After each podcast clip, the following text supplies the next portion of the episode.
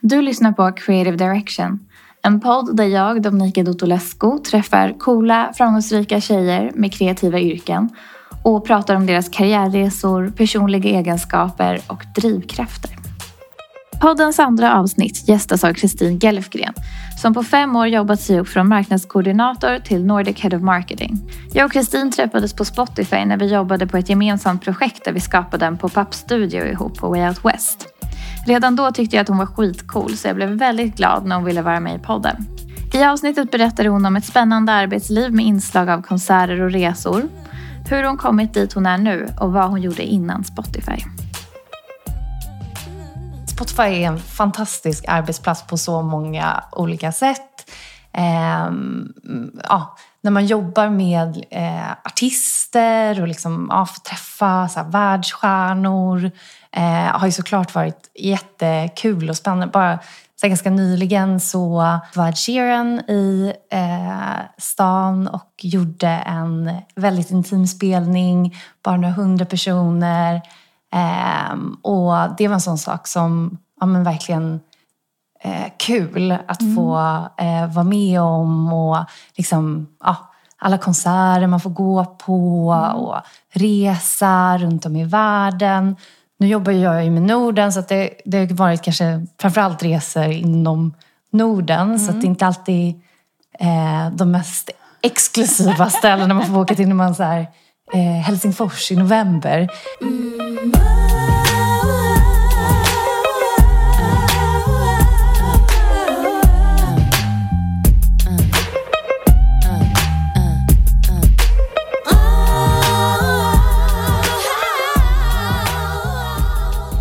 Vad ville du bli när du var liten? Ehm, ja, jag, jag har inget så jättestarkt minne av att jag eh, har haft, eller alltid Det är inte så att jag, jag har drömt sedan jag var liten om att jag ville jobba med marknadsföring eller det jag gör nu. Men när jag var alltså väldigt liten, det är ganska roligt, jag minns eh, det så startade ett företag på fritids. Mm. Eh, jag och min bästa kompis, hälften av det här kommer jag inte ihåg men jag har fått det återberättat av min eh, kompis då, Lottie att jag var en, en liten boss på fritids. Vi gjorde pärlarmband som vi sen då sålde till våra kompisar för någon krona eller någonting. Så vi var typ sju, åtta år eller någonting. Ehm, men, och då har jag då instruerat min kompis tydligen, det här säger hon så att det får stå för henne, men jag, för jag minns inte det här. Att eh, jag har sagt då att vi eh, här på vårt företag, då ska vi ha ett business-språk. Eller hur uttryckte jag det här som jag var sju, åtta år? Men då hade jag sagt att om vi ska gå på toaletten, när vi satt och gjorde våra pärlarmband, då säger man inte det. Då säger man att man ska gå och pudra näsan. Gulligt! Oh, Nej, men alltså, och sen blev ju det tyvärr nedstängt av våra ja, men så här, fritidsledare som sa att det var, eh, det var faktiskt inte snällt att man ska be om pengar. För de kallas ju vänskapsband. Så att mm. vi minns det starkt. Man frågar väl inte sina vänner om pengar. Eh, så mitt företag blev eh, nedstängt eh, då. Men jag fick lära mig läxa om, om att man inte ber sina kompisar om pengar. Jag tycker att det här dagiset borde fan shape up. De hade ju unga entreprenörer på gång. Eller hur? Ja. Ja, ja. Men det känns som att du hade kvar din eh, spirit ändå. det gick bra ändå till slut. Exakt, men vet inte, jag får vänta fortfarande på att leva ut mina entreprenörsdrömmar som jag hade som väldigt litet barn tydligen. Ja. Eh, så att eh, det kanske kommer. Jag har ju fortfarande lång tid kvar på mig. Ja, gud ja. Vi väntar spänt på uppföljning. Exakt. Du har ju pluggat på Handels i Stockholm. Eh, kan du berätta lite om det? Hur var det? Anledningen till att jag ville plugga på Handels var för att jag eh, visste egentligen inte riktigt vad jag ville bli när jag eh, eh hade, alltså, efter gymnasiet hade jag gjort en så klassisk, eh, åkt runt och rest lite, kom tillbaka, hade varit i Stockholm Stockholm, haft lite så här strö extra jobb och så här, ja, klassiskt, nu är det dags att göra något riktigt av ens liv.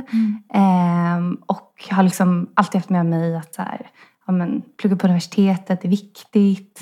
Eh, och eh, jag visste inte vad jag skulle göra men jag hade ganska bra betyg ifrån gymnasiet och tänkte att eh, eh, både min syster och min pappa hade gått Handels och var väl så här, ganska lobbade väldigt väl för att så här, öppnar så mycket dörrar och man kan bli vad som helst om man har gått där. Och, ehm, så jag eh, ja, började plugga eh, där med, eh, på retail management-linjen.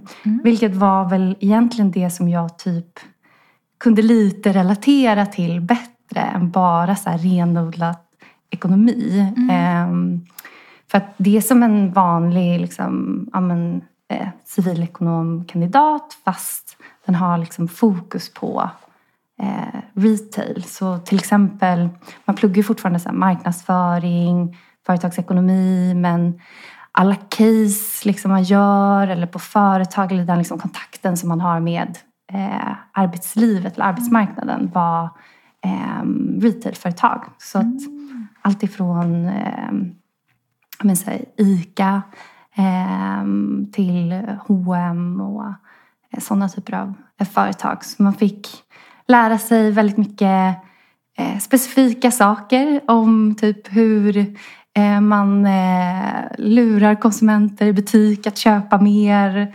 eh, saker, så här, tricks. Det gör att jag nog tänker fortfarande på det när jag går i eh, butiker. Att så här, ja ah, men gud nu har de ställt den här saken här. Här. Det kan man ju känna många men jag tror att det där är så här, extra med mig eh, sen min utbildning. Att man eh, tänker på de sakerna. Eh, men den var tre år som jag förlängde till fem år. Eh, mest för att jag efter två år tyckte tröttnade lite, var otålig, eh, ville ut i arbetsmarknaden. Eh, så då så tog jag ett sabbatsår som blev till två. Eh, och sen kom jag tillbaka och gjorde klart min utbildning. För det har ju mamma lärt mig att eh, det är viktigt med en examen. Ja, det har min mamma också lärt mig. Eh, vad gjorde du under dina sabbatsår? Eh, ja, men det första var väl lite... Ja, men jag kände att jag behövde göra någonting annat. Såg en eh, annons att Handelskammaren i Madrid och San Francisco tror jag, de sökte så här, marknadsassistenter. Så jag sökte båda de två utan att egentligen tänka efter så mycket. Eh, och sen så eh, blev det Madrid. Eh, och eh, jag flyttade dit. Lite sådär ogenomtänkt kanske. Eh, med min så här, spanska som jag hade plockat upp från eh, ja, du vet en så termin i Barcelona efter gymnasiet där man kanske mest drack öl och hängde runt och inte så mycket plugg. Ehm, och gick igenom den här rekryteringsprocessen som egentligen helt var på svenska fram tills eh, ett eh, sista, eh, liksom, sista intervju som var på spanska. Och då frågade hon mig mest ja, men hur har du lärt dig spanska och varför vill du flytta till Madrid? Alltså du vet, ganska sådär conversational grejer som man ju ändå kan ta sig fram på. Så var, och jag minns det så himla väl. Så hon sa, men jag märker att du är lite nervös, att det kanske är lite så svårt med språket. Jag bara, ja, jo. Så stammade fram den här liksom spanskan som jag hade någonstans där. Som man egentligen bara drog fram efter man hade druckit en halv flaska vin. Ehm, och då så sa hon att ehm, ja, men, eh, men det, liksom, ja, du, du har ju spenderat mycket tid i Spanien här så jag ser det kommer nog lösa sig väl när du kommer på plats. Så jag fick jobbet. Vad härligt. Ja, det var jättekul. Men sen insåg när jag flyttade till Madrid att så här, men gud, hur ska det här gå? Jag ska, jag ska jobba på spanska. Eh, och kommer dit och de säger liksom till mig eh, första dagarna så här, ja men här är din telefon och eh, de, de kommer ringa idag och fråga. Du vet, jag så här, jag bara, men alltså hur svarar man i telefon professionellt på spanska?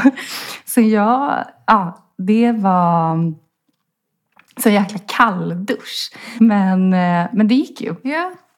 Och hur länge var du kvar där då? Ja, men i ett år nästan.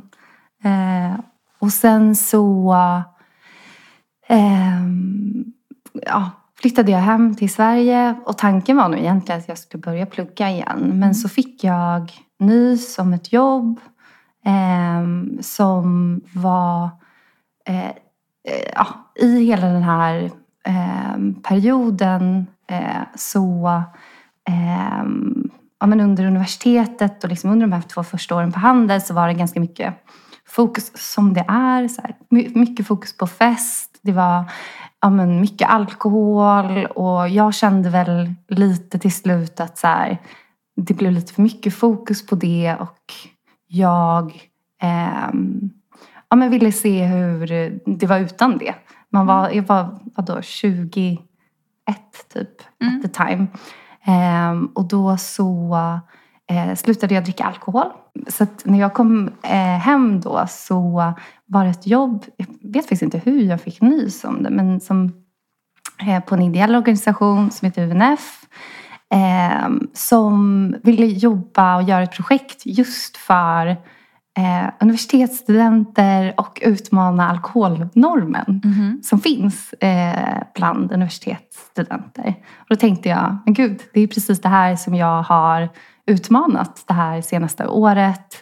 Eh, vad spännande att få liksom, bygga upp någonting eh, kring det. Eh, och så jag hoppade på det projektet som eh, en projektledare där och jobbade ett år eh, tillsammans med en fantastisk eh, person, eh, Amanda, som eh, vi båda var ja, så här, duo som försökte då eh, utmana eh, alkoholnormen på universitetet. Vilket så här, när man är så här ung och eh, stort självförtroende och tror att man kan åstadkomma mycket på kort tid. Mm. Det var nog bra i det sammanhanget.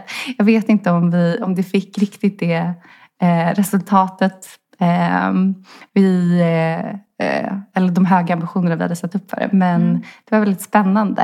Eh, och vi liksom åkte runt på universitet och föreläste och eh, ja, men gjorde massa olika grejer för att ehm, eh, få studenter att reflektera typ, över sitt drickande. Mm. Ehm, ja, och det eh, var det sista jag gjorde innan jag då eh, gick tillbaka till Handels. Det var väl någonstans någon i, någonting i mig som inte riktigt var redo att sätta sig i skolbänken igen. Ehm, och eh, ville samla på mig någon annan erfarenhet. Och jag är jättetacksam att jag gjorde det. För att när jag sen tog examen så eh, var ju mitt första jobb efter det var på Spotify. Mm. Eh, och sen dess har ju jag jobbat där. Nu har det gått fem år och jag tänker att om jag inte hade gjort de här liksom, eh, sidospåren och samlat på mig erfarenheter liksom, utanför skolboken så hade jag kanske inte haft den eh, liksom, ja, men karriären som jag haft nu. Du började ju som marknadskoordinator på Spotify och idag är du Nordic Head of Marketing. Kan du berätta om hur den resan gick till? Eh, nej men jag tror faktiskt redan när jag började på Spotify att jag hade ett liksom, öga på den här rollen som jag har nu och tänkte att här, men någon dag skulle jag vilja ha eh, den rollen. Eh, och sen så har jag ju haft liksom, några roller emellan och haft en liksom, eh, utveckling under min tid eh, på Spotify. Och jag har nog alltid varit ganska uttalad med eh, mina chefer liksom, mina ambitioner. Och det tror jag många gör misstaget att inte faktiskt prata om. Att man kan nästan känna sig lite sådär, nej men vem är jag och tror att liksom jag ska kunna eh, bli chef eller liksom att man inte, inte vågar riktigt. Och det tror jag är superviktigt för att man har ju inte alla de verktygen eh, för att eh, ja, men man behöver ju hjälp från personer eh, i ens närhet som kan hjälpa en att utvecklas och liksom få de färdigheterna som man behöver. Eh, och det är jätteviktigt att man då säger vad man, vad man vill åt. Den andra delen är också eh, ja, men att identifiera vilka stakeholders som finns eh, runt omkring som också har ett finger med i spelet när det gäller promotions och så. Eh, och jag tänker också att det är bra om man, eh, om man vill se liksom en eh, karriärsutveckling på ett bolag, då tänker jag att det är bra att identifiera liksom, projekt, inte bara så här lustfyllda saker som man tycker är kul, mm. men att man också försöker liksom, tänka lite strategiskt i så här, vad är så här, projekt eller eh, saker jag kan involvera mig i där, eh, som är eh, Ja, som kan göra skillnad? I... Exakt, som verkligen gör skillnad för bolaget. Mm. Eh, och det gör ju att man liksom sätter sig själv i den kontexten. Ehm, eh, och det tror jag, det tror jag har varit eh, bra för, för, min resa. Mm. Vad var det som lockade med den där rollen då? Nej, men just att få vara med och påverka. Mm. Jag, tycker, jag har alltid liksom tyckt att det har varit väldigt spännande med eh, strategi och fundera på liksom, men hur inte bara så från projekt och kampanjer men verkligen så att titta på så lång sikt och hur ska man eh, säkra upp liksom, så att eh, det fortsätter att vara ett starkt varumärke. Eh, att den liksom, yngre generationen fortsätter att hitta till Spotify. Och, mm. Ehm, ja, det, så det tycker jag liksom, eh, är väldigt spännande, sådana typer av frågor. Eh, och det har jag ju verkligen fått utlopp för i, i den här rollen. Um, men då går vi ju in lite på min fråga om um, ja, men vad du får göra som Nordic Head of Marketing. Mm, ja, men jag ansvarar ju för eh, Spotifys varumärke i Norden eh, och att eh, vi fortsätter att växa i form av nya användare och att de hittar till innehåll. Vi jobbar jättemycket med poddar till exempel, olika artistsamarbeten eh, och så eh, har jag ett fantastiskt team som jag leder som eh, gör många av de här projekten och ser till mm. att de blir verklighet. Mm. Men när jag tänker på ett marknadschefsjobb så tänker jag att det finns en hel del strategi och analys. Men att det också säkert finns en hel del kreativitet. Um, kan du berätta lite mer om den delen av ditt jobb? Ja, nej men, eh, som chef så tycker jag att så här, det handlar inte alltid om att man ska vara liksom jättekreativ utan snarare kanske att man ska vara öppensinnad för liksom, de kreativa idéerna som kommer upp eh, på bordet. Så jag är mm. inte alltid den som liksom spottar ur mig eh, idéerna utan att mer så att man ser till att kunna möjliggöra olika kreativa eh, idéer. Mm. Eh, men jag tycker också att kreativitet handlar ju om att så mycket om att våga faktiskt. Eh, eh för att komma fram till en bra idé måste man ju ofta komma, komma med ganska många dåliga först. Mm. Och att det inte liksom finns någon prestige i det och att man verkligen, eh, när man har ett team, att det finns liksom tillit till varandra. Att man, det, alltså, mm man säger ju ofta det när man du vet, börjar, ska, ska ha en workshop eller någonting. Så, så här, det finns inga dumma idéer. Så här, jo, det, det, finns absolut dumma idéer. Men det, och det är så jäkla okej mm. att de, eh, liksom, ja, man måste eh, spotta ur sig eh, ibland liksom, hundra saker för att, för att komma fram till en, en bra grej. Eh, men sen så eh, tycker jag också att Alltså när man tänker på kreativitet inom marknadsföring också, att man inte liksom är kreativ bara för sakens skull utan att eh, de bästa idéerna eh, tycker jag är väldigt spännande verkligen grundar sig i en eh, intressant insikt. Ett mm. sånt roligt projekt som vi gjorde eh, i våras var i samband med Spotify Kids-appen mm. som är liksom en separat app som är eh, särskilt framtagen då för, för barn. Mm. Eh, och vi såg och fick feedback från eh, föräldrar som använder den att eh, just läggdagsrutinen var någonting där den här appen var liksom väldigt bra. Och det vi funderade på då var ju hur kan vi göra läggdagsrutinen ännu bättre? så då gick vi ihop med Timbuktu, Mapei och en sömnforskare som i sin tur då fick eh, ja, ta fram då låtar baserat på eh, forskning. Hur låter den ultimata vaggvisan? Mm. Eh, och så släppte vi dem då sen eh, på Spotify. Och det tycker jag är ett sånt roligt projekt då där eh, man både tar liksom en, en intressant insikt Mm. och gör liksom ett, ett kreativt samarbete och kreativt uttag för att uppmärksamma ja, en, funktion eller en app. Då. Verkligen. Har du någon ehm, insyn i hur det samarbetet såg ut med sömn... Eh, vad- var det för något? Sömnterapeut? Eh, Sömnforskare. Sömnforskare. Ja. Alltså vad den personen liksom kom med för input. Ja, eh, men eh, eh, det finns ju eh, en hel del forskning om så vad det är för typ av ljud som är liksom lugnande, att repetition är viktigt, eh, gärna att tempot får liksom växla.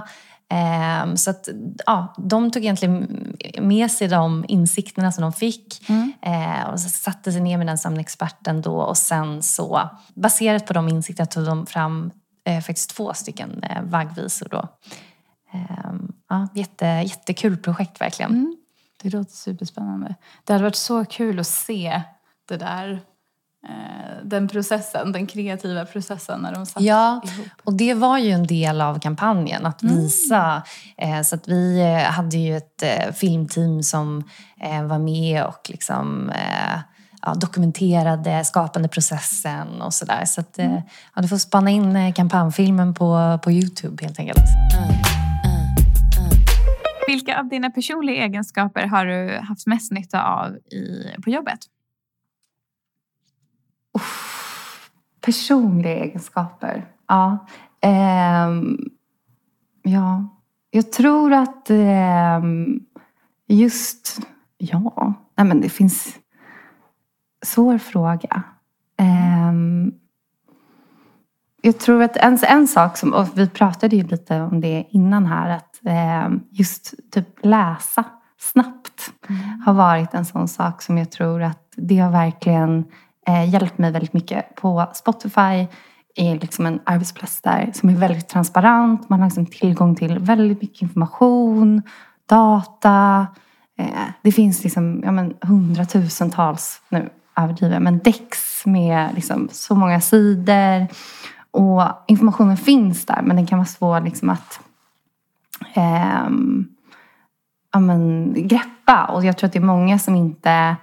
Eh, ja, men, ja, det är svårt att liksom hitta information och sådär. Och det tror jag har hjälpt mig väldigt, väldigt mycket på jobbet. Att så här, särskilt tror jag också nu när jag är chef och man ska hjälpa till att sortera den tillvaron för eh, ja, men ens team och att, att kunna liksom göra det. Det tror jag har hjälpt mig jättemycket i alla fall nu i mitt jobb.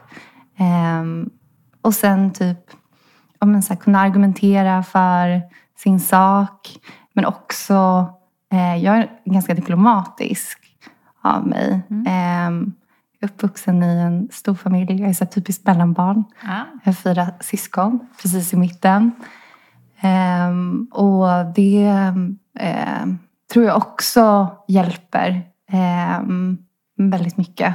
Att så här, eh, nu vet inte jag vad man lägger in i ett typiskt mellanbarn, att jag är diplomatisk. Jag ska vara rädd här Alltså. Det känns som att det kan lägga så här, olika värderingar i det beroende på vem man pratar med.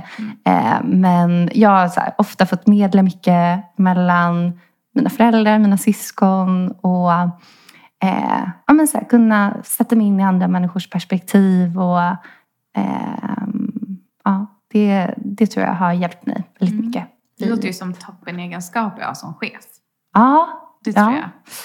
Jag tror verkligen på att man ska vara eh, empatisk som chef. Jag tror att jag har haft liksom, turen också att ha väldigt bra, liksom, har fått se väldigt mycket förebilder inom så empatiskt ledarskap. Och det känns som att det är lite förbi att, att liksom inte vara det och inte så här, se människan. Det finns ju fortfarande människor som är väldigt så här, rationella och väldigt fokuserade på eh, liksom uppgiften. Mm. Och de personerna tenderar ju att vara väldigt bra på sitt jobb. Och tyvärr också så blir ju de ibland ja, men promotade till chefer. Där det kanske inte alltid liksom handlar så himla mycket om att lösa uppgifter hela tiden utan faktiskt här, eh, ja, men hjälpa människor eh, och se människor vad de har för behov. Mm. Eh, för att kunna lösa den uppgiften eh, som absolut inte behöver vara på samma sätt som man själv skulle göra det. Mm. Verkligen. Men eh, finns det några egenskaper som du har fått eh, utveckla på grund av ditt jobb? Oh, ja, gud. Prata inför folk. Eh, det, presentera eh, och så. Jag eh, tycker fortfarande att det är läskigt. Jag tror man inte vänjer sig vid det. Jag tror att också, jag tror att många kommer märka det nu, typ när man kommer tillbaka från eh, Zoom eller ska tillbaka till det här fysiska mötet Mm. och du inte kan sitta med dina speaker notes precis bredvid dig när du presenterar din presentation. Liksom. Mm. Då kom, jag tror att det är många som kommer känna sig lite sådär eh, lätt eh, rodnade för, för att ställa sig på liksom, scenen och presentera igen. Och så där. Men, men det har verkligen fått, fått eh, utveckla jättemycket. Eh, och det är sådana där saker man så här, det kom, eh, jag kommer aldrig över att jag tycker att det är jobbigt. Men man får, bara, man får bara göra det. Och eh, så känns det väldigt skönt efteråt. Jag tänkte gå tillbaka lite till början på Spotify. Hur såg den första tiden ut där? Eh, det känns som att eh, när jag började, eh, det var ett helt annat Spotify också ska tilläggas. Det har hänt så otroligt mycket på de här fem åren. Hur Alltså, många var ni då? eh, jag tror att vi var 1300 när jag började. Wow. Och nu är vi väl 7000 någonting. Så att, ehm, ja men bara som en sån sak att det var liksom ingen, som- typ ingen som pratade om podcast liksom då. Ehm, och nu är vi, ja men så här, det är jättestort fokus på det. Så det har ju varit en så jättespännande resa också att vara med på. Eh, för jag började på musiktjänst och nu är det någonting annat fem år senare. Men eh, jag, eh, ja, det är också väldigt roligt med, eh, ja, men så här, med Spotify i allmänhet. Att man, eh, nej, men det är väldigt roligt med Spotify i allmänhet att man får, man är liksom, eller så har det varit för mig i alla fall, att så här, väldigt mycket själv liksom fått eh, vara med och liksom få mycket ansvar från början. Det första som hände liksom efter mina första sex månader var att eh, dels så gick hon som hade anställt mig på föräldraledighet och han som också jobbade i mitt team, vi var tre personer egentligen i Nordiska marknadsteamet, han fick en annan tjänst. Och då var jag liksom kvar själv. Eh, ja, och då hade ansvar då för de här, eh, ja men hela Norden. Då gjorde vi, vi hade inte liksom, eh, ja men det- var ju begränsat vad man kunde liksom åstadkomma såklart inom den rollen just för att man var själv. Men, men det var så intressant liksom, att man blev inslängd i den kontexten och bara, ah, men, ja, men det är Kristin är point of contact för allting som gäller marketing i Norden. Ja, men så här, den här lilla marknadskoordinatorn då som har, som har jobbat i sex månader. Och, Häftigt. Ja, alltså det var ju, det var ju väldigt häftigt men också väldigt stora skor. Och jag tror att det som är skönt och som alltid har varit det när man tänker när man är ny på någonting, att man går in med väldigt stort självförtroende. eh, För något. Och sen inser man hur lite man kan och då liksom störtdyker självförtroendet. Den liksom, Dunning-Kruger-skalan, har du sett den? Nej. Ja, men då är det just så här, det är kompetens är på ena axeln och självförtroende är på den andra. eh, och i början då, så här, eh, eller säg att kompetens och du utvecklar kompetens över tid egentligen, så jag säga på den axeln. Så att då i början när du har väldigt lite kompetens, då förstår man inte hur lite det är, eller hur mycket det är man inte kan. Eh, och då går man in med, "Äh, det här är lite så svårt, hur svårt kan det här vara? Och sen så när man förstår hur mycket det är man inte kan, då liksom dyker eh, självförtroendet. Och sen så allt eftersom tiden går och man arbetar in och man får mer kunskap, då börjar man igen känna så här, ah, men kanske kan det här. Och den skalan, eller liksom den Eh, där har jag varit på många gånger liksom i olika faser Ja. tror jag under min tid på Spotify. Att man tänker att man liksom går in och så här, hur svårt kan det vara? Och sen så ja, får man en kalldusch ibland. Och, ehm, men det, det är väldigt eh, lärorikt och utvecklande. Vad fick du göra för typ av projekt? Jag, jag tror så här, ett av de roligaste projekten som jag har jobbat med under tiden på Spotify är ju Equalizer Project. Ehm, och det startades nog eh, ja, men något år in efter att jag hade börjat jobba. Det fanns lite liksom eh, man hade ganska tidigt identifierat att eh, jämställdhet inom musikbranschen var någonting som Spotify liksom som aktör eh, i branschen verkligen, eh, det var en viktig fråga och som man ville jobba med. Så det fanns lite olika aktiviteter eller så här. Man började nosa i frågan och hur man kunde ehm, jobba med det och liksom förbättra. Ehm, och då i samband, eh, ja men där, jag tror att det var 2017 eh, som eh, Equalizer Project eh, lanserades. Ehm, och det är ett, eh, det man såg egentligen så här, vi gjorde en genomlysning av eh, topplistorna på eh, Spotify och de mest spelade låtarna och såg att liksom, jag tror att det var men, 5 eller 2% eller något sånt där som var skrivna av kvinnor. Producenter ännu lägre.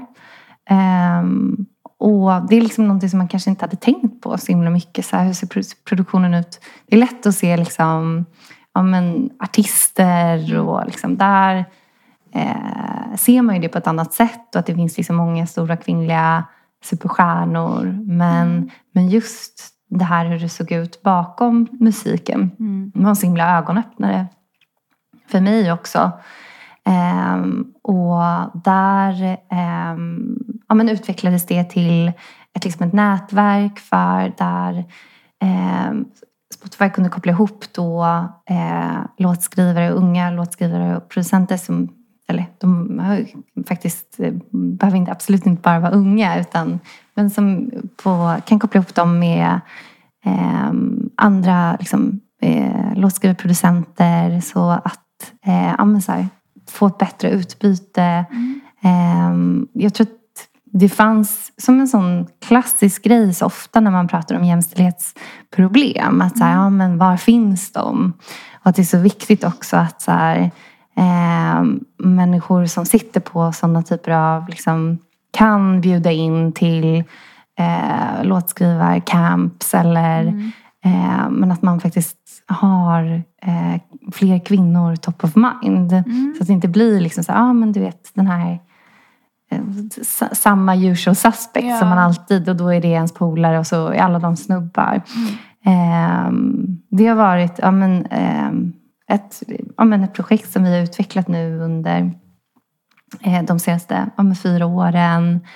Ehm, och som har varit, ja, men, som jag är väldigt, väldigt stolt över att ha liksom varit med och, och jobbat med.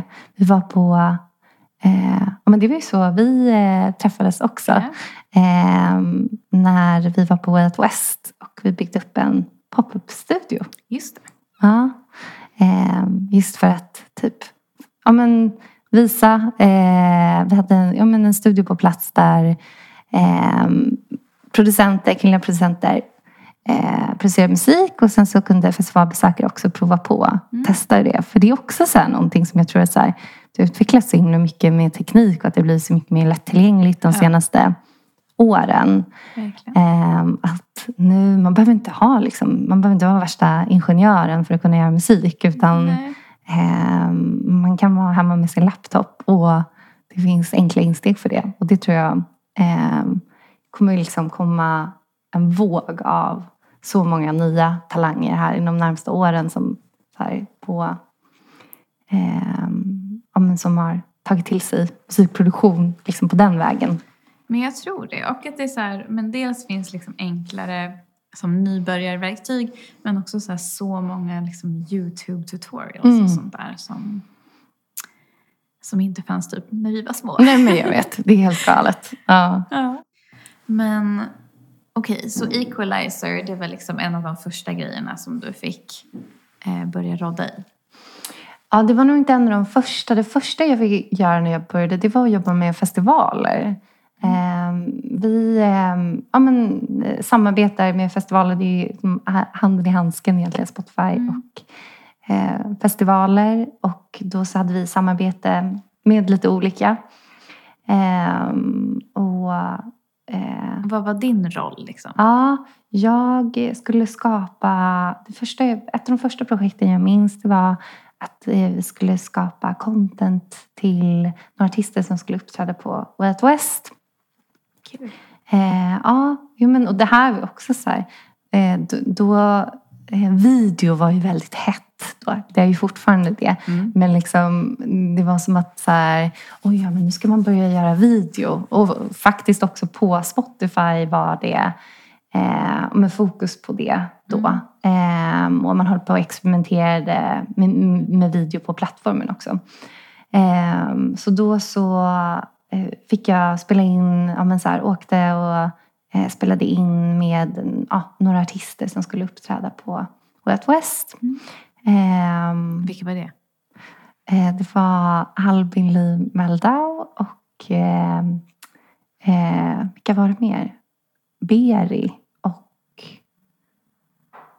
Var det en tredje person? Jag har glömt bort det nu. Förlåt. Jag har ingen aning. Men det låter väldigt kul. Ja, Wow. Jo, men det var kul. Ehm, ja, Det låter ju också typ som den rollen jag hade på Soundtrap. är det så?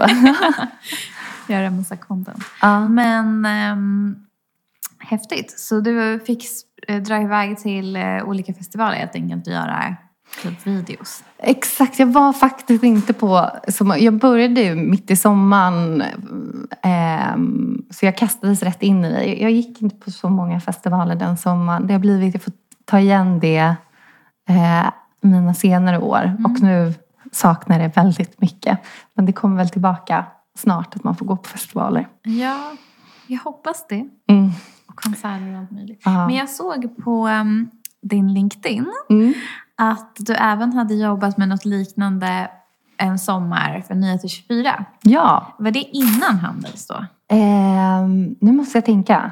Nej, det var under... Ja, det var ett sommarjobb eh, under tiden på Handels. Då kuskade jag verkligen runt på festivaler. De sålde in det som liksom eh, Sveriges bästa sommarjobb. Ja, det låter ju typ som det. ja, men det var det. Men det var också så här. Det var, det var ganska låg budget i, i den produktionen. Ehm, så att vi, bod, vi bodde i tält. Ehm, det var inte så glamoröst. Ehm, och vi var eh, ja, men så här, festivalreportrar. Eh, men skulle också göra aktiveringar med, med partners som hade, var med och sponsrade satsningen. Så det var både liksom dela ut mer eh, flaskor och eh, intervjua eh, artister som uppträdde. Som vi liksom, ja, eh, jag hade ju aldrig intervjuat någon tidigare. Eller liksom, men det där var en sån klassisk när man bara, ja, hur svårt kan det vara? Vi kör. Eh, så gick bra. Härligt. Ja, ja men det var kul. Men tror du att det, eller, för det var väl det och sen så var det någon ehm, eh, på Rodeo, Rodeo Magazine. Mm, radar. Just det, på Radar Magazine. Mm. Eh, att fokus låg på temporary culture and progressive personalities. Har jag skrivit det här? Ja. Men jag tyckte det lät jättespännande. Ja, alltså... Ja, men det är stora ord för en, en, ett magasin som jag sen lämnade. Eh, det var eh, några killar som eh, drev det. Eh, och eh, ja, de körde det vidare som ett så här, ja, men digitalt magasin. Och eh, eh med fokus på progressive personalities. eh, och så. Men jag var där bara en, en ganska kort sväng. Ehm, ja, Men jag tänker att båda de jobben eh, måste ju ändå varit tillsammans med det här projektet med... ehm, eh, vad var det på? Var det den som var på Bryt? Det här med... Mm, exakt, med UNF. Ja. Mm. Det måste ju ändå varit en väldigt bra grund för att få det här första jobbet på Spotify. Mm. Mm. Men vad tror du vägde tyngst? Eller så här, var det kombinationen av allt? Eller var det någonting speciellt du kände så här, men, eh, det här var det som liksom verkligen landade mitt första jobb på Spotify? Mm, jättesvårt att svara på. Jag tror att det verkligen är en kombinerad ehm, ja, men en kombination av de erfarenheterna. Sen tror jag verkligen, precis som det där festivalgigget, jag tror jag spelade nog in just eftersom att en av de uppgifterna som jag skulle göra var att så här, sköta samarbetet med festivaler. Sen så huruvida de var jättenära besläktade, alltså så här, arbetsuppgifterna kanske egentligen inte men eh, det tror jag spelade in. Eh, men också att eh, men det är svårt att veta. Det vad det var som de eh, såg eh, i mig. Mm. Där. Men jag är glad att de tog chansen. Sista frågan här då. Vem tycker du att jag ska intervjua härnäst? Jag tycker att du ska intervjua en person som är en av mina stora förebilder. Eh, apropå att vi pratade om eh, peers och vilka man ser upp till som i ens närvaro så eh, är det min kompis som heter Apollonia Sancontreras. Mm. Eh, hon är, driver en fantastisk podd som heter Off Topic Mm. tillsammans med sin kompis Afrodite. Och vi jobbade tillsammans, jag och Apollonia, på Handelskammaren. Mm. Hon kunde väldigt mycket bättre spanska än vad jag kunde. eh, men har sedan dess gått vidare och är på Hövding just nu. Eh, ehm, och ja, men, så här, superinspirerande person eh, som verkligen har eh, ja, haft en väldigt spännande karriärresa och ehm, ja, tycker att hon är en eh, toppen smart person som har mycket vettiga saker att säga. Ja, men härligt. Men tack så hemskt mycket för att du ville vara med. Tack själv! Och för ett riktigt grymt samtal. Det var väldigt kul att ha dig här. Ja, men tack så mycket. Så kul. Mm.